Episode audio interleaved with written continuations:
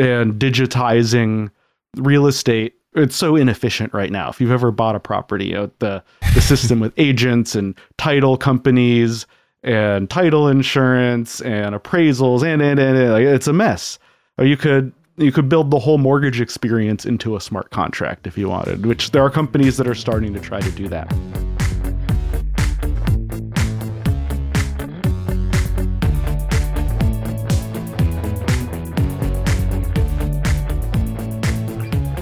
Welcome to the FI Show, where you get a behind the scenes look into financial independence. Here's your host, Cody and Justin.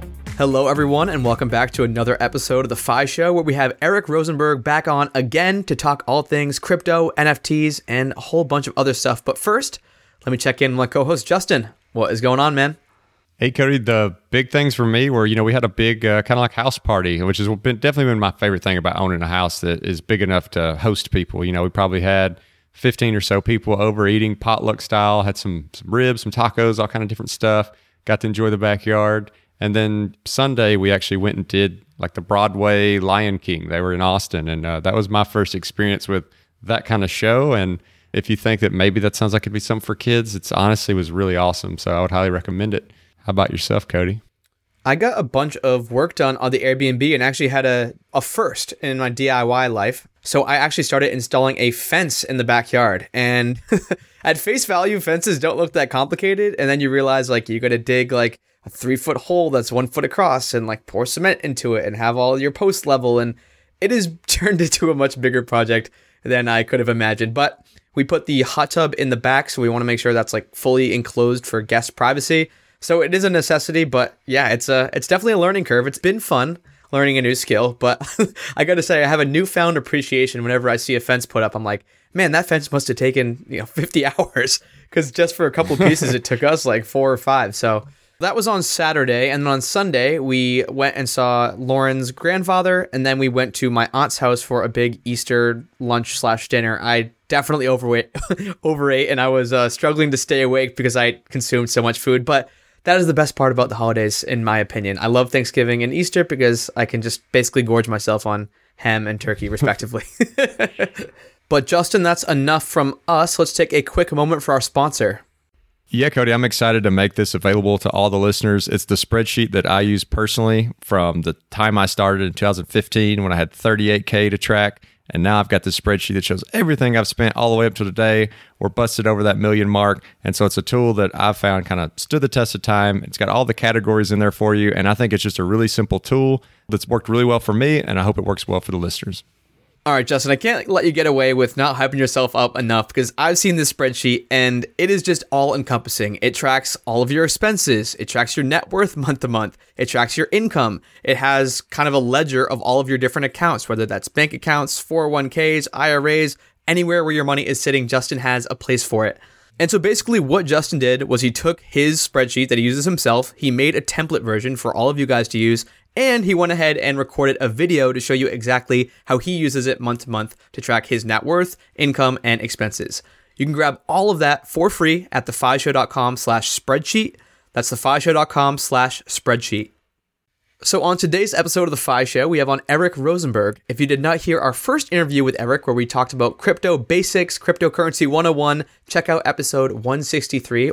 And so, in that first episode, we covered use cases, we covered different types of crypto, we covered where and how to buy crypto. And today, we get to go a little bit deeper. So, we talk about mining, we talk about NFTs, both like art NFTs and also utility NFTs. We talk about more uses for smart contracts and what that's going to mean for different industries and how crypto and blockchain and smart contracts and all that stuff is going to disrupt many different industries. We also get a chance to talk about DAOs, taxes, and even some estate planning. Yeah, Cody, the smart contract part for me was was definitely the most interesting. It's the thing that you know I'm kind of the most hopeful for that crypto can kind of come in and change things. If you've ever had to wire money or do any kind of large financial transaction, you know how terrible, slow, and how kind of untransparent it can feel at times, where you just feel like money is just you hope is going to the right person and you hope it's out there and but then it takes you like four or five days to see the money come out of your checking accounts. Is really nervous feeling and how awesome it would be to just instantly see the money go to the person. It's very transparent you know exactly what it's going to. So smart contracts uh, i think there's a lot that can be done there. So that's um, so that's a really interesting topic So if you're interested in this next level of crypto, know someone who is and just want to share this link with them or want to be able to refer back to some of the links that we'll have in the show notes, you can do all that at thefishow.com slash crypto two. That's thefishow.com slash crypto and the number two. Take it away, Eric. I am a financial writer. I've been writing about money online for a really long time. Since midway through last year, cryptocurrency has been the majority of what I've written about, and it's an awesome topic. I'm really into it. Well, we covered a lot of stuff in the last episode, but we didn't really get too much into mining. Um, you know, so I don't know if you could talk a little bit about what that is. Maybe you even know where the term came from originally. But, anyways, like talk about what mining is, what goes into it, and if it's something that the listener should consider. Sure, yeah, that's a great place to start for it's like crypto 102. If you've already bought and used cryptocurrency, you're using the blockchain. I'm assuming you've already listened to the last episode. You know what all these terms mean. So you're using a blockchain, and that blockchain, it's a that big database that stores all of those cryptocurrency transactions, and those are stored on computers all around the world called miners.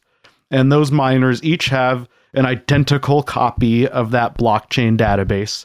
So there's an indisputed ledger and record of every cryptocurrency transaction that has ever happened on that blockchain. So those miners, though, they, they play the important role of not just storing copies of the database, they also process new transactions. And that's where the term blockchain comes from. So every transaction, let's say I'm sending Cody a couple of Bitcoin because I'm really generous, and somebody else is sending some Bitcoin and fractions of Bitcoins, and it all. I'm just saying Bitcoin for all of them because it's the same blockchain, and each blockchain operates independently. So there's all these blockchain Bitcoin transactions sent in through different wallets and exchanges, and they all get lumped together, and the miners compete to process those transactions. And they do that using cryptography. If you ever watched any of those old like World War II Nazi Enigma machine movies where they use uh, secret codes to send messages, it's actually a very similar technology. Uh, it's just now using our, our computers and smartphones to do it instead of um, old cool typewriter machines. So what those computers do is they're actually racing against each other to kind of crack the code and solve a really complex math problem called a hash. And the way you measure how fast a computer can do that is called a hash rate. So every miner, they know what their hash rate is probably. That's kind of a fun term to know if you want to impress your friends. So they're racing against each other, and the one with the fastest hash rate or the highest hash rate is most likely to win the race. But that's not always the case. You know, every once in a while you see a story if you read crypto news that a small miner did it at home and won a Bitcoin. And I was like, wow, like, could you imagine getting like forty thousand dollars just one day? So that, that's what's happening right now. But the odds of you actually doing that on your own are very slim because you're competing against. I mean, there's public companies that you can buy stock in that have full data centers full of computers that are only doing mining all the time. So they're the ones who are most likely to win that race. And when they win the race, all those transactions for that time period are bundled together into a block that's the term for a new addition to the database. And that block is added to the bottom, kind of like a chain. So there you go, blockchain. When all those transactions come together, the block gets added to the chain of transactions. Then they start the race for the next set of transactions. And that, that's kind of the, the basics of what a miner is doing there. So, from a side hustle perspective, what are the ways that you can earn money and what types of money can you earn? Outside of the you know the kind of rainbow unicorn forty thousand sure, dollars yeah. you get so lucky and you beat out these public companies but what could the average person who maybe has just a regular desktop a regular laptop expect to earn if they started to participate in this type of economy? Sure so there's solo mining and group mining that's called a mining pool. As an individual as a solo miner your odds of making any money are almost zero uh, you're probably going to spend more money on electricity than you will on anything you make if you make anything at all. I have a little uh, computer behind me. The guys can see it. We have a video on that's running a little media server for me. And I put a Monero miner. Monero is just a cryptocurrency that's really easy to mine with its own software. And when I turned it on, it said I would most likely get a block reward in something like a million years. So you're not really going to make any money as a miner individually. But mining pools do offer opportunities if you have the right hardware and software set up. And that gets really geeky and nerdy, so I don't think we should get too far into it. But basically, the processors in your computer that do graphics are really, really good at cryptocurrency mining, where the, your CPU, the chip in your computer that does the operations for everything you're doing, like listening to this show, they're okay at it, but a lot less efficient. So people spend a lot of money to buy these GPU mining rigs. They'll spend thousands and thousands of dollars and they'll have like a room full of them. And they'll run them and that sometimes you know they they might try to solo mine because they have such a big rig, but they will often even join into a pool. But let's say you join into a pool as a user at home. I could take this computer behind me and by joining a pool, I'm putting my resources towards that hash rate. So you can kind of add all of the computer's hash rates together, and that gives you the same power as maybe one of those big miners with a warehouse somewhere. So if you have thousands of little computers, you know, it, you can add it up. And that's a kind of basic look at how it works. And again, to set it up, it's kind of complex. You have to download special software and configure your wallet and uh, there, there's some hoops you have to jump through, and you might even have to go through some tests to prove your computer is powerful enough to join that specific pool. So basically, don't try to mine, is what I'm getting at. It's it's not worth it.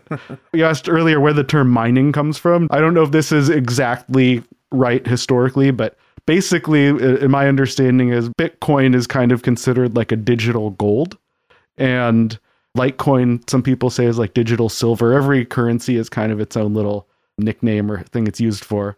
But just like those guys on the uh, gold mining show on Discovery Channel, which is surprisingly good and I like, um, it's like mining for gold. And when you process a transaction, so the benefit to these computers that are doing the mining, like I said, you could end up spending more than you make. There's rewards that come in two different ways. So, first, you get a chunk of the fees. So, if I send you crypto I have to pay a fee for that. So if I send you a thousand dollars, you know, maybe it'll be a dollar or two. It depends on a lot of different things, how busy the network is mostly. And then also right now, for Bitcoin specifically, you also get new Bitcoins. That's where mining comes from. You are creating new Bitcoin when you win the race and get that reward. But for Bitcoin, there will only ever be 21 million ever. And I think right now there's about 18 the supply will run out. And at that point, the miners will only get rewards from the fees. So right now we are mining and creating new Bitcoin still, just like a gold miner out there. They can make more gold, but eventually there will not be any more Bitcoin to make. You're still mining, but you don't get to make any more. But every blockchain has different rules. You know, some have inflation built in, and there will be more made forever. Uh, you know, inflation's a hot topic right now, so you've probably been thinking about it. So it applies to cryptocurrency too, but not Bitcoin because you know, there's that fixed supply. Well, you kind of stole the question right out of my mouth. That's what I was going to say. Is it seems like this is a very crucial part to how this runs, and they're rewarded in Bitcoin, but there's only going to be so many Bitcoin. So, with that being true, I don't know if you've seen the discussions that are going on about when that happens. Does that mean that the really only way to continue to entice people to do this is by increasing the fees because the fees are the only way they're going to make money? I, I think partially yes, but also because there's going to be less to be made, I think there's going to be a lot less competition. I think you know, the miners that are focused totally on Bitcoin, maybe they'll put 80% of their resources towards Ethereum or some other currency. So that could happen. And when the competition goes down, the reward probability goes up. So even if the total reward amount doesn't increase per block, if there's a lot fewer people trying to get rewards and your chance is a lot higher of getting one, it kind of changes the economics also. So there is a possibility fees might have to go up, but it's it's all kind of built into it. It's it's a dynamic system where if there's not enough miners out there to process everything, the fees kind of automatically go up or you have to start paying more. But I don't foresee there ever being a time where there's only one miner. there's always going to be more demand than that, I believe, in Bitcoin. Even if you're only making, you know, 0.05 Bitcoin per transaction and multiply 0.05 times 40,000, that's what you'd get today. So that's still something. You know, it's not $40,000, but it's not chump change either. Moving on from mining, I do want to start talking about NFTs a bit. We touched on it last episode, episode 163, but it was just briefly. And what I really want to kind of focus in on with NFTs is a lot of people, you know, the argument is I could just right click that and save it as a JPEG. And I think we squashed that in last conversation, talking about how these are non fungible tokens. You have ownership, like the blockchain proves that. It's like the same concept as why would someone buy a Michael Jordan rookie card for $500,000? Like, I wouldn't buy that. That's fair. Maybe you wouldn't, but there are people, there are collectors that would. So maybe buying a Bored Ape NFT makes sense for a million dollars or whatever it might be. But what are some of these other use cases? if you got a million to burn, what are some of these other use cases? Like, what are some more practical cases that maybe you know more financially savvy, fine-minded people in our community can stand behind and say, okay, that actually makes a lot of sense for NFTs. That's a you know great question, a great way to look at it too. So those artworks, like we talked about, you could just copy a file like when your grandma wants to send a picture of the grandkids to everyone they know they can make unlimited copies of the picture of their grandkids and there's no problem. But with a blockchain you can't just keep copying things. So with pictures that's you know, a baseball card is a great example there or a basketball card whatever it is. To some people that scarce supply will make it really valuable. To others it's silly and, and that's okay. That will probably be with a lot of things. You know, there's people who wouldn't pay anything for a picasso and there's people who would pay a lot for a Picasso. So eh, actually, Picasso's grandson is Florian Picasso's into NFTs. Fun little thing. So the artworks, it's its own market. You can kind of take it or leave it. It's up to you if you like it or not. I have one little one that looks like it's one of the dogs from the Dogecoin made into something that looks like a magic card. And I paid a zero dollars for it and like nine dollars in gas in Ethereum to get it, just so I could try it out. So that was the first artwork and only artwork one I've ever bought. Yeah, but practical purposes, this verified ownership model can do some really neat things. So, right now, what you can already do, I actually just bought an NFT last week. I was writing an article about a digital horse racing game. I was like, all right, let's see what this is really about. It was only $15 to buy an NFT horse. So I bought a horse name it was name was Marley Edmonds. It, was, it had a name on OpenSea, and I bought this horse and I paid Ethereum, and it cost about fifteen dollars for the horse, and then fifteen for the gas because Ethereum's expensive to transact in. It's because of that mining. There's a lot of demand and not uh, enough supply for miners. That's why the transactions get expensive. So I paid as much for the gas as I did for the NFT. But once that was in my wallet, I was able to connect to the game and actually race that horse in the game. And I'm the only person that's able to race that horse. And when I bought it, it was two weeks old. And it wasn't the fastest horse alive, but it was uh, it was fun to race. But when it's a month old, I can then breed it, and people can pay me Ethereum to mate with my horse and get the baby from it. So it's a real game, and that's the only way to create a new NFT in that game is to mate two horses. They were like the original like thousand horses or something, and they're only made now through mating. So that's just one game. Then there's a game, much more popular ones like Decentraland, where you can buy like metaverse real estate and buy the materials to like build a house or a castle or a pool and have all your metaverse friends over. That's all NFT based. And there are cryptocurrencies that pay for that specific NFT blockchain. It's like Decentraland runs on Mana is the currency. So there's specific currencies like Axie Infinity. That's another game. Cost way more money to get started. I, last I read, it was like three thousand dollars or something was the minimum to buy the characters you need as NFTs to play the game. But then once you're in, you own these characters which are tradable for like real money. It's like if you played World of Warcraft back in the day, people really sold, went on eBay and sold their characters, like their logins. Now it's a built-in system for this game. With Axie Infinity, you have an Axie, you can sell it to another player and it's encouraged and it's part of the ecosystem and, and that's really fun. But then if you look beyond gaming where uh, you can like look at the physical world, the places that I get most excited, and we're talking about financially savvy people, is the stock market and real estate. So real estate, like there's actually a real estate game that I play that's called Upland, and that's NFT based. I bought a place in Los Angeles recently, and it went on the EOS blockchain in the game, and it, I'll sell it and then I'll buy another one. It's like Monopoly, but with real properties on a blockchain. But now imagine, so in this game, and every city they have, which there's I don't know a dozen cities on there, every single property is represented by an NFT. So now think in the real world, every single property is represented by a title or a deed. So if you own a house or you have that title or deed, hopefully somewhere very safe. if you have a mortgage, your bank has that title or deed and, and your county has it on file. So if you could turn that deed into an NFT, all these new opportunities start to exist. So one, let's say you have your personal blockchain wallet. Uh, your deed could be in that wallet. So you know uh, we're going to talk about estate planning later. If you give that wallet to someone, you might be giving them the deed to the house. Or maybe you want to sell that house to somebody. Actually, there's a house on my street for sale right now. Let's say they've already I know they're here still, but let's say they'd already moved and they were out of state or out of the country and someone wanted to buy the house.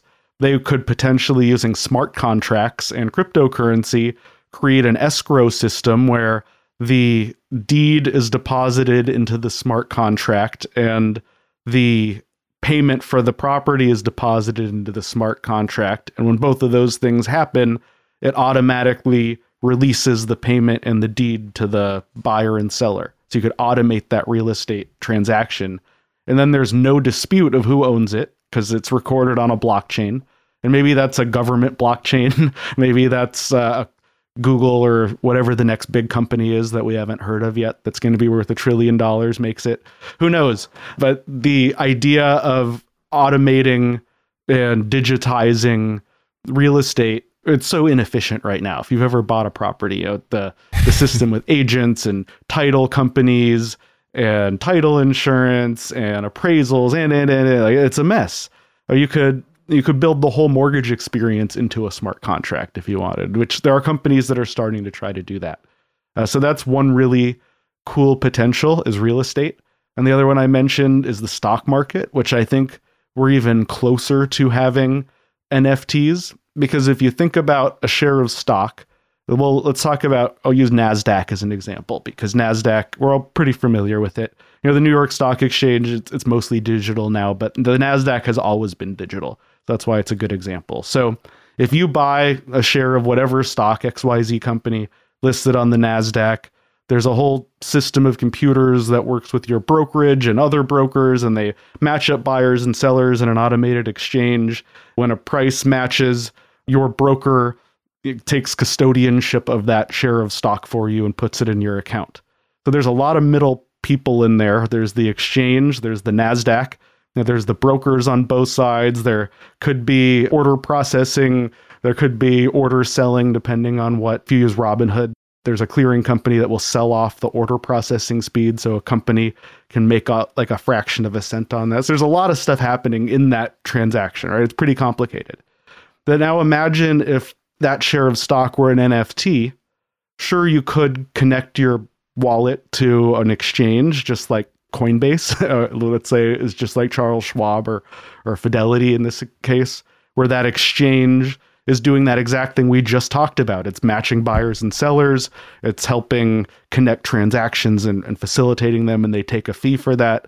And that is a necessary part of the market. And uh, as there's more competition, those fees come down. It's economics. It's it's kind of how it works, and we're seeing that with exchanges. So if that happened with stock, if every single share of stock were an NFT, sure you could connect to that exchange. But let's say I wanted to give my sister my five shares of Disney for her birthday. I could get her wallet address, click a couple buttons, and send her those shares. And then because it's on a blockchain, on undisputed ownership, she just gets it and it's instant and it's cheap and or not quite it's you know maybe it takes anywhere from a couple seconds to an hour depending on what blockchain they use but it's pretty quick and there's no middle people other than the miners that we already talked about because as we know from the last episode, your wallet is semi anonymous. You know, that could also facilitate a lot of things that could be helpful. You know, maybe you want to go on uh, Facebook and go on Facebook Marketplace and be like, hey, I got uh, you know 10 shares of Google I've got to unload. Is there anyone who wants to buy it? And you could make that transaction happen just as easy as you know meeting someone in the Chipotle parking lot to swap something from Craigslist. There's a lot of neat ways that you could take out the middle companies from the transactions. And of course, there will still be a need for exchanges and centralized providers of services. But having that option, it's pretty cool to think about. You know, maybe you you, you gift your niece and nephew stock every year through an automated transfer. Maybe you set something up for your kids to get stock. You know, there's there's so many ways you could do it. The potential is really astounding. You just mentioned like doing a transaction through something like Facebook Marketplace, and it made me think about how a lot of times what holds people back of doing business online is this fear of fraud. I mean, then also a big thing is like identity theft when people are doing things online. Have you seen ways in which not only like, okay, I can prove this is mine, but people can kind of stop from being like things being stolen from them, either their identity or again, like being held in like a fraudulent situation and, and not being actually given the product that they paid for? We will be right back after a quick word from our amazing sponsor, LinkedIn Jobs. It's a new year, 2022, but it's feeling harder than ever to find and hire the qualified people you need, especially for small businesses and especially during the great resignation. That's where LinkedIn Jobs comes in. They make it easier to find the people you want to talk to faster and for free. I recently hired a video editor, and having a platform where I could filter through qualified candidates made it so much easier. You can create a free job post in minutes on LinkedIn Jobs to reach qualified candidates and beyond on the world's largest professional network of over 770 million people. Plus, with the LinkedIn Jobs filtering features, it's so easy to figure out who is right and who is wrong for your business. That's why LinkedIn Jobs is rated number one in delivering quality hires versus leading competitors. But basically, LinkedIn Jobs helps you find the candidates you want to talk to faster. Did you know every week nearly 40 million job seekers visit LinkedIn? Post your job for free at linkedin.com slash show. That's linkedin.com slash show to post your job for free. Terms and conditions apply. Yeah, so with cryptocurrency and blockchains, there's pros and cons in that situation you're describing. So on the semi-anonymous side and irreversible transaction side, once a transaction happens, you can't turn it back. There is a lot of fraud and there are a lot of scammers out there who try to take advantage of that and no, it's a one way street. So they might go out there and try to take advantage of someone who doesn't really know what they're doing and steal their money and there's no way to get it back. You know, it's not like if you send a wire, you know, it's hard to get it back, but it's not impossible. If you send a check, it's a little easier. Depending on how you pay and send money, there's different levels of support you'll get from your bank. You know, with cryptocurrency, there might not be a bank.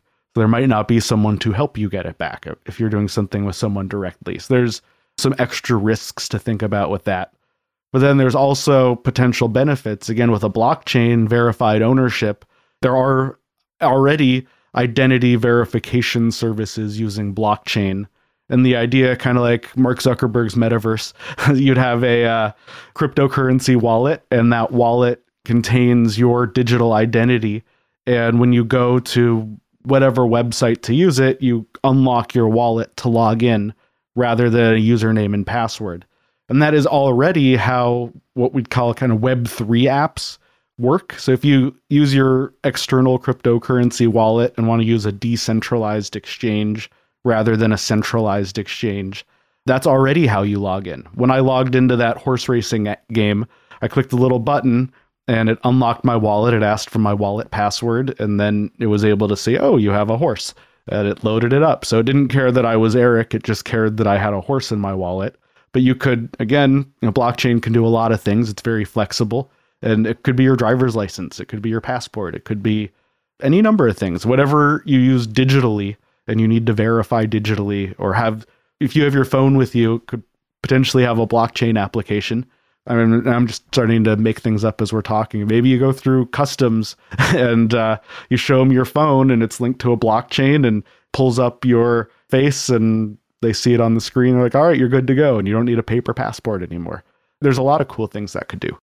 So we kind of touched on people working together and the exciting use cases for NFTs. I know one that excites me as a content creator. I heard this, I forget who was using this example, but like let's say you're someone hosting a conference and instead of co- like conference tickets, people buy an NFT and eliminates all the middlemen. You don't have to use Eventbrite and pay them like 30% or whatever outlandish fee they're charging. I'm interested to talk about DAOs. I honestly don't know too too much about them, but I've heard just the possibilities and the cool things that people are doing and collaborating and working together. And it seems like there's just so much room to kind of just wipe out all the BS, all the middlemen, and work together collaboratively. So I'd love if you could one define what a DAO is, and then two, all the exciting things that this kind of new organization structure has to offer. Yeah, yeah. So that's a fun way to turn next. Yeah. So also for buying conference tickets as an NFT, you can do that already. Gary Vee, the Gary Vaynerchuk, love him or hate him, he's an interesting guy. and He got on the NFT train with VeeFriends. And if you own a VeeFriend, there's a certain number of them that give you lifetime access to his annual conference. So if you want to buy a like hundred thousand dollar NFT, you can also go to his conference. That's Perfect. A, uh, it's a, it's an interesting uh, interesting way to go forward. yeah. So DAOs sounds like a uh, sushi restaurant or something, but no, it's it's it stands for Distributed Autonomous Organization. So DAO, and a DAO. So there's a few things to know about them. So one, if you search for DAOs, the first thing that'll probably come up there was an early one called the DAO and they had some smart contract code errors in their system and they built the biggest DAO ever on Ethereum and it got hacked and there was a huge problem and Ethereum actually ended up splitting into two versions because of it. If you search for DAOs, that will probably come up and not all DAOs are that DAO. So the DAO is not all DAOs. The basic idea of a DAO is it's kind of like a smart contract becomes a bank or a cashier or a digital vending machine for a group of people to do some collaborative purpose. And the one that I've heard about that's the most fun is there was a group of people that tried to buy a copy of the US Constitution. There are a few original copies out there. Like there's like the copy, but then there's other originals that were signed by all the founders. And this group created Constitution DAO and anyone could participate. You connect your blockchain wallet, and when you do that through that specific DAO, you could commit funds. So I don't know, it was probably Ethereum. Most were Ethereum. So let's say it was Ethereum. You could connect your wallet and you could commit, let's say, you know, thousand dollars of Ethereum or a hundred thousand dollars, a million, whatever you felt comfortable and the system would allow. You could contribute, and then that smart contract would collect the money for everyone. Like I said, like kind of like a digital vending machine. So everybody is putting their money and putting their money and putting their money in. And if it hit the price that would allow them to afford to buy that copy of the Constitution, there was a mechanism built in that would allow the creator to do the transaction. And if that had happened, all of those people who put their money in would then own that fraction of a copy of the Constitution, which is pretty neat and then let's say they sell it off someday in the future, you would get that percentage of it, or hopefully you'd have access to go see it somewhere. Who knows what you'd do with it? That's up to the people who created it. Uh, but what ended up happening was somebody else got more money and bought that copy. So it didn't have that mechanism trigger to cash out. Instead, it refunded everybody automatically. So they all got their money back. So that's just one example of what a DAO can do, but it gives you a basic idea of the potential features and functions. So, you know, let's say if it weren't a copy of the Constitution, maybe and we've already talked about Picasso. Maybe it's a group of art collectors want to all put their money together to create a fund, and who knows, they could build an art museum. Who knows what you want to do with that? Maybe it's a group of friends who want to pool their money to buy a vacation home or a boat. Or maybe it's a group of family members who want to you know buy a vacation home together and, and have it be something that their family really owns together so they create a family dao and they each put in whatever their percentages are and work it all out and then they do the purchase and that dao owns the property so as owners of that dao they own their slices of the pie so that, that's just a few ways it could work but you could see if you start connecting to other digital financial systems that it can do different unique things. You know, you could use them to create a new cryptocurrency. You could use it as a venture capital fund. There's so much you could do with it. It's really one of those flexible, endless possibility kind of things with a lot of exciting potential when you start to think about it. You know, as we're listening to this, I'm thinking about how as a society, especially you know here in America, we're not the fastest at creating laws and that sort of thing, and like how all this is really handled. So when we're looking at crypto and you're talking about all these things like buying a house together, investing with it, all these things, what laws are out there that kind of exist today that you're familiar with? How is it treated differently than just anything you would do with money, if at all? Yeah, say you could buy a house like this. That doesn't mean people are really doing it. Uh, we're talking a lot about potentials. That's that's something important to remember. Although somebody did sell a condo, I think it was as an NFT, like it was in Canada or Europe somewhere, and they, they put it up for an auction on like OpenSea or one of those sites, and and they sold their condo. For most people, have not done that yet, and we're still quite a ways off from that.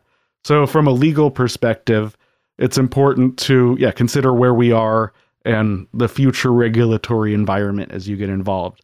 So as we saw in China, know it was, it's starting to be a while ago now. One day they just said like cryptocurrency mining in China is now illegal, and it all went away pretty much overnight. And it was something like eighty percent of the crypto capacity in the world was being mined in China, and the price of all the cryptocurrencies took a huge drop instantly, which makes sense.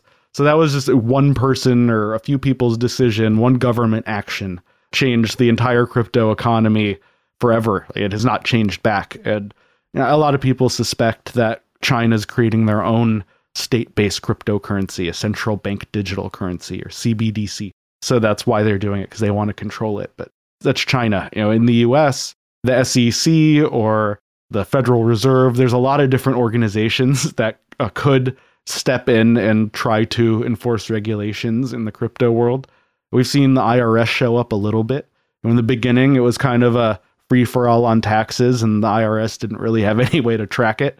Well, well, now they do, and uh, chances are, if you make a bunch of money on cryptocurrency and don't report it to the IRS, you're going to get caught, and you're going to have to pay a lot of money, and it's not going to be good. So that's the beginning of the regulations. In the future, actually, just uh, this earlier in March of 2022, the president put out a letter, I don't know what you'd call it, an executive order saying that several different offices should start to do studies on cryptocurrency and start to look at potential legislation and potential regulations and rules. So we know that the government's thinking about it and we know that there's a possibility of regulation. So definitely be careful and but right now, there's not a lot preventing you from doing much of this. So you mentioned the phrase pay taxes, Eric, and that's kind of vague, especially for uh, financial independence nerds like us. How exactly is cryptocurrency tax? Let's keep it at like the simplest level, not like you bought a house in a DAO and you owned it for less than a year. Like what yeah, are the yeah. taxes? Let's just say like straight up that. buying and selling Bitcoin. like you buy Bitcoin, it appreciates, you sell it. What happens from a tax perspective? In that situation, it's very similar to a stock. So if you buy and sell most cryptocurrencies, they're treated like any other financial asset. If you make a profit on it, you pay taxes on that profit. If you hold it for less than a year, it's a short term gain. More than a year, it's a long term gain. That's the basics to know, but tracking that can be very complicated. And if you have a wallet where you're getting paid any kind of interest through staking or, or any other system, you could have a lot of transactions. You know, some of these different systems might pay daily interest payments. So if you have five wallets with staked balances getting paid daily, that's 365 times five transactions. And that's just your interest. That's not the buying and selling. Uh, so there's a, some really good software out there to help you track all of this and put it all together.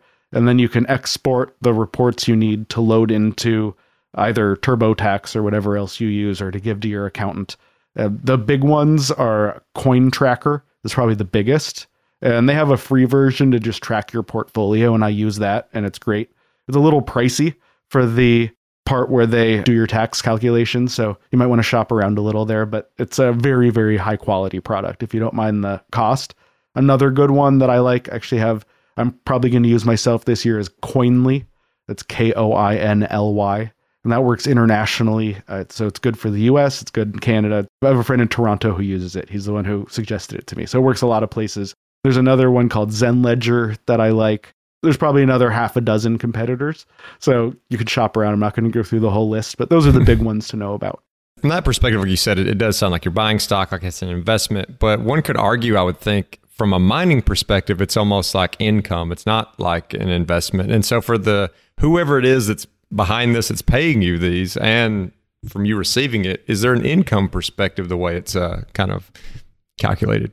Yes. So let's say you're not earning any interest; it's just sitting in a wallet, and you buy it for a thousand, you sell it for ten thousand. You just made nine thousand dollars. That's a nine thousand dollar capital gain. That's pretty easy to understand. So that's kind of what I was focusing on before. So if, if we are doing more with the cryptocurrency, there could be an income component. So if mining is, is the best example, if you mine a block and you get a $40,000 valued Bitcoin, that is income, according to the IRS. You pay income on it when you get it or the year you get it. Let's say you hold that for five, ten years, and then you sell it for a gain in the future. So there's another tax payment for the capital gains. So it, that's also you know similar to stock, and you pay income taxes from your paycheck at work or your self-employment, wherever your money's coming from. Uh, then you buy something and invest, you you pay capital gains taxes on it. So it's the same kind of logic. Uh, it just gets more complicated because the currency is also an investment asset. It's treated kind of as both. So I was thinking about like from the regulation perspective, you know, we're thinking about as kind of the employee or the, maybe the contractor kind of perspective is there anything here from like the employer perspective? Is there like an entity that is going to be regulated as far as like, hey, this person is mining 40 hours a day and you need to give them some kind of benefits? Is there anything there or is it all just kind of more that kind of 1099 look to it? Yeah, so there's nothing like that yet where anyone's regulated like an employer unless you work for a company like Coinbase or Riot Chain. I'm trying to think of the name for a minute. There's there's a few crypto companies. So if you have a job with a company that's going to be treated like that, you know, from the investment side, depending on where you transact, there might be some reporting. So if you use a centralized exchange like Coinbase or Kraken, they might be sending some kind of forms into the IRS to let them know what happened. But from like employer regulations, if you're running a Bitcoin farm in your garage, I think you're probably more likely to have the uh, power company show up than the HR people. There's not employer regulations there, but if you do make a lot of income from it, then uh, you know Uncle Sam will want his chunk. All right, so I think this is going to be the last topic we cover, and it's a perfect topic to end on: estate planning. You've written a couple of articles on estate planning. How do NFTs, crypto, how does all this stuff even wrap into that? if you have kids, which I have three kids and a wife, and if something happens to me, we've had a discussion what happens to the cryptocurrencies. My wife is not a crypto savvy person like me. She gets the basics and we talk about it over dinner, but she's not like sitting around playing with crypto wallets all day like I do. So she knows at a high level if something happens to me, there's a little box with pieces of paper that she knows where it is in the world. And there's a little satchel thing with some hardware wallets that she knows where it is in the world.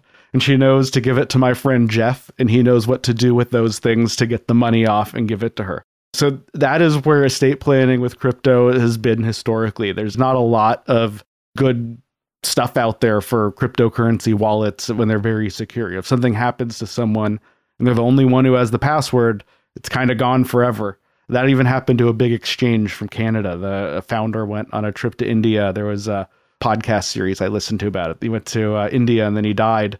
And everyone said, well, did, did his wife steal the keys and get the money? Like, who knew? What happened at the end of the day is all the people who had money at that exchange lost their money. So if you have a lot of cryptocurrency stored somewhere, it's important that some family member or friend that you want to have access to it in the future knows how to do that for the future, there are uh, things in development. I actually had a really cool conversation with a guy who lives in Nigeria, and he saw this problem and he is creating an app to fix just this situation where you put all of your cryptocurrency information into a secure kind of online vault and you have a designated beneficiary who can unlock it and get access to everything if something happens to you. So there are things in the works. But for now, it's something you have to really think hard about. accidents happen. Even young guys like us can get in car accidents and who knows what. So it's important to think about how your loved ones will get access to those assets if something happens to you. And is that something where, you know, I know you've mentioned smart contracts a lot, where maybe a, the smart contract could come in and say, if Eric is no more, the cryptocurrency is automatically sold and at market prices, and then that money is like sent to this bank account, like something like that, where it's just like a domino effect. Yeah, it could be created. It sounds to me kind of like a you just created the cryptocurrency version of a trust. That, that's more or less what it would do. And there's no reason you couldn't do that with a smart contract already if you know how to do it. So if you're a blockchain developer and you're listening, you just got your million dollar business idea from this show because that could absolutely be a thing. I'm on Venmo if you're listening. So if that, if you create that million dollar idea, you know, just send that over to, to at Justin Taylor 66. Well, for those listeners who do want to learn more about all this stuff, Eric, I know you've been writing prolifically for a long time now and more recently, mostly on crypto. Where do you want to point people? Where do you want people to get in contact, read along? The best place to go if you type in your browser eric.money and then hit enter. That will take you to a list of links to all the goodies that I have. Twitter is the best place to reach me if you want to chat. And I also have a giveaway, a free week long personal profitability boot camp you can find there and all the other socials. So, yeah, I'd love to connect with you and hear your questions and answer them. Twitter, as I said, best place. Eric Profits on Twitter. Well, thanks again, Eric, for coming on the show. Um, I know the audience has been clamoring for some crypto information, and between the last episode and this one, I think we've got them a pretty good start. And as always, if you want to check out our Facebook group page, you can do so at thefishow.com slash community. And we always appreciate those five-star reviews. They help us get great guests like we had today. And if you're interested in supporting The Fi Show, you can do so by checking out some of our partners over at the resources page, which can be found at thefishow.com slash resources. And thanks for listening.